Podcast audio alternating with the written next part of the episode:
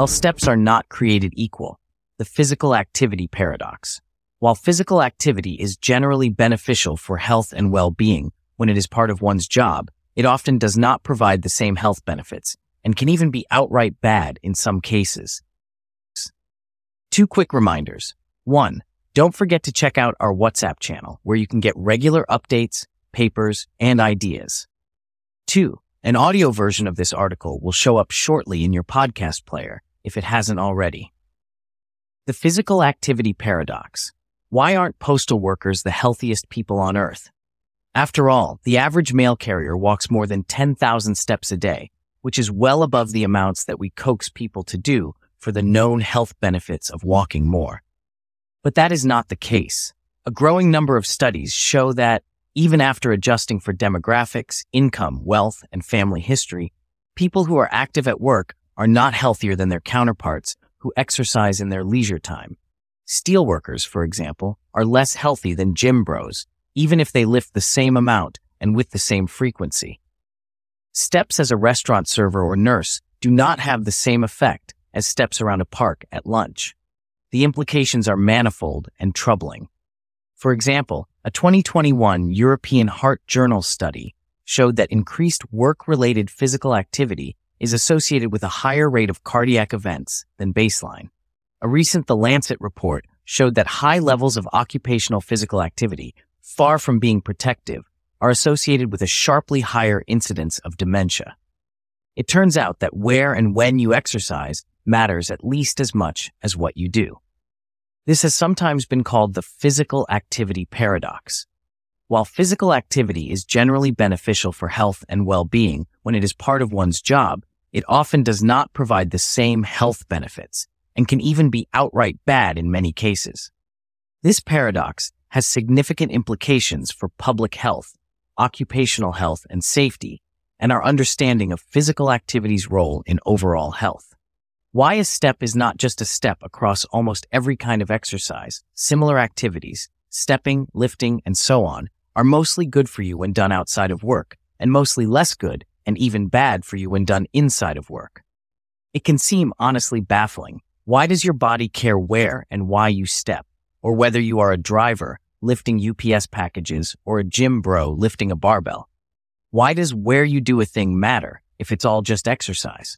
Isn't a step just a step? A step is not just a step, it turns out. As the following figure from that 2021 paper in the European Heart Journal on the health consequences of the physical activity paradox shows, work and leisure related steps are very different in terms of their health effects.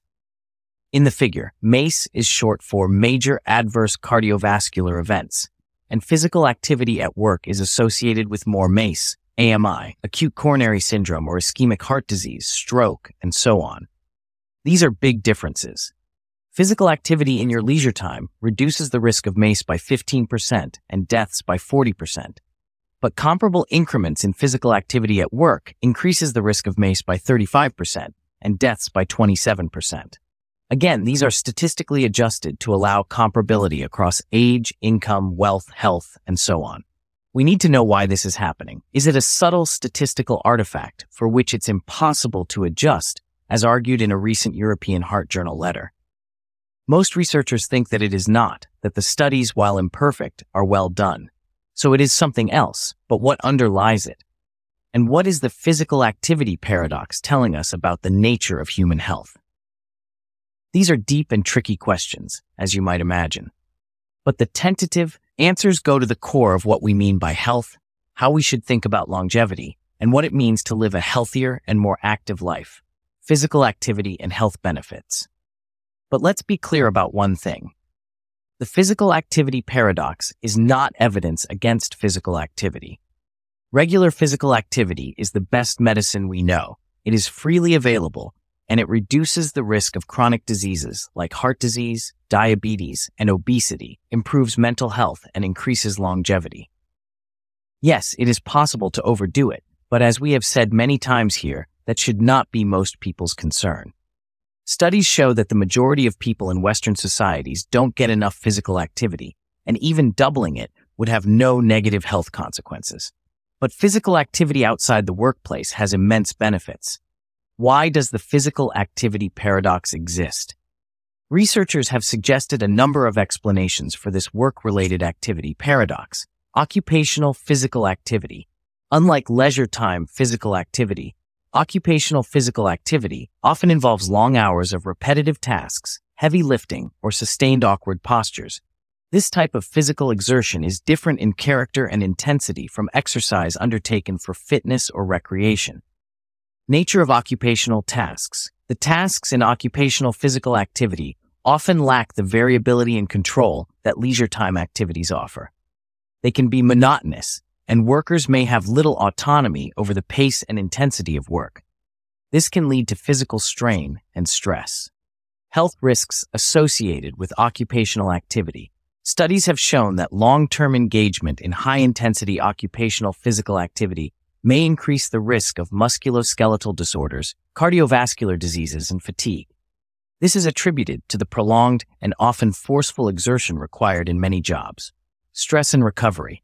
Occupational physical activity is often accompanied by job-related stress. Unlike leisure time physical activity, which can be relaxing and enjoyable, work-related physical activity may not provide adequate time for recovery and relaxation, leading to an accumulation of fatigue and stress. Socioeconomic factors. The paradox is also influenced by socioeconomic factors.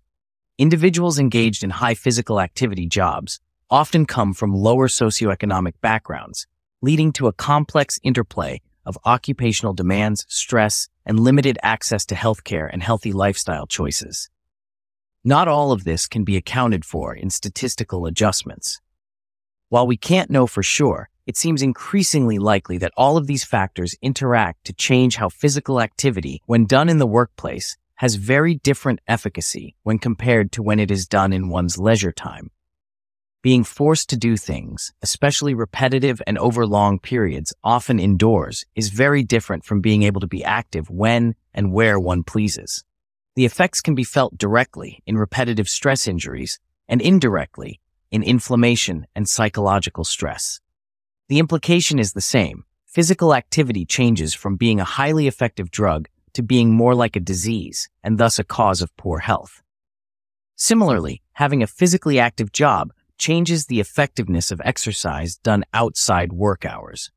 Studies show that while leisure time physical activity had health benefits for people who had a sedentary job, it had much more modest benefits, and sometimes none at all, for those with high or very high levels of occupational activity. Implications of the paradox. The paradox has many implications, both narrow and broader. Narrowly, it should change how we think about workplace health.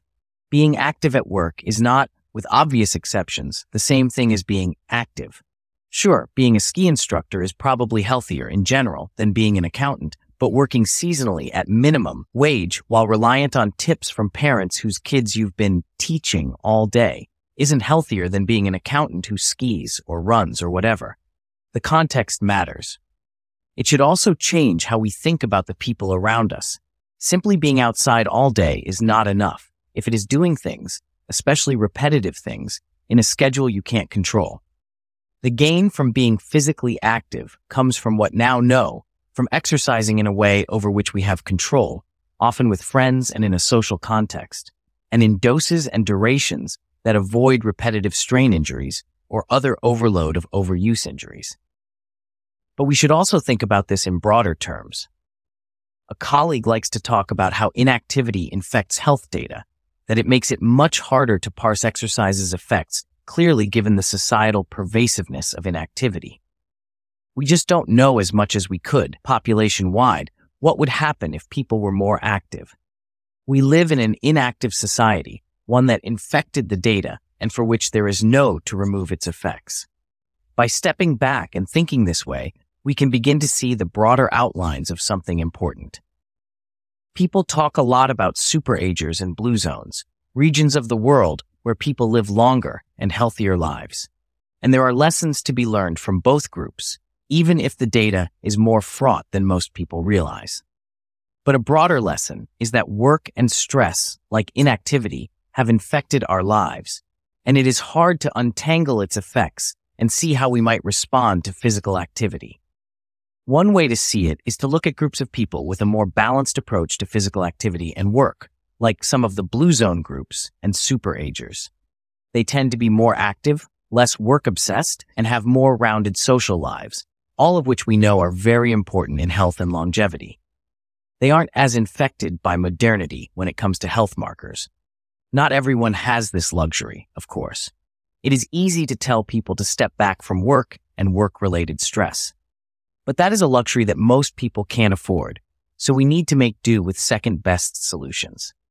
And a second best solution is to recognize there, there is a physical activity paradox and that not all steps are created equal. People need to find room in their lives for non-work physical activity. Conclusion. The physical activity paradox challenges traditional views on the relationship between physical activity and health. It highlights the need for a nuanced approach to promoting physical activity, especially in the workplace, and in particular among people who think themselves active at work. By recognizing the unique risks associated with work-related physical activity, we can better safeguard workers' health while still getting the benefits of physical activity in the real world.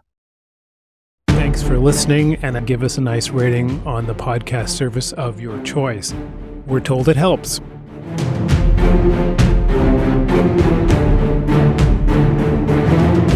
podcast is for general informational purposes only and does not constitute the practice of medicine or other professional healthcare services, including the giving of medical advice. No doctor patient relationship is formed. The use of information on this podcast or materials linked from this podcast is at the user's own risk. Content of this podcast is not intended to be a substitute for professional medical advice, diagnosis, or treatment. Users should not disregard or delay in obtaining medical advice for any medical condition they may have and should seek the assistance of their healthcare professionals for any such conditions. And we will not respond to requests for medical advice.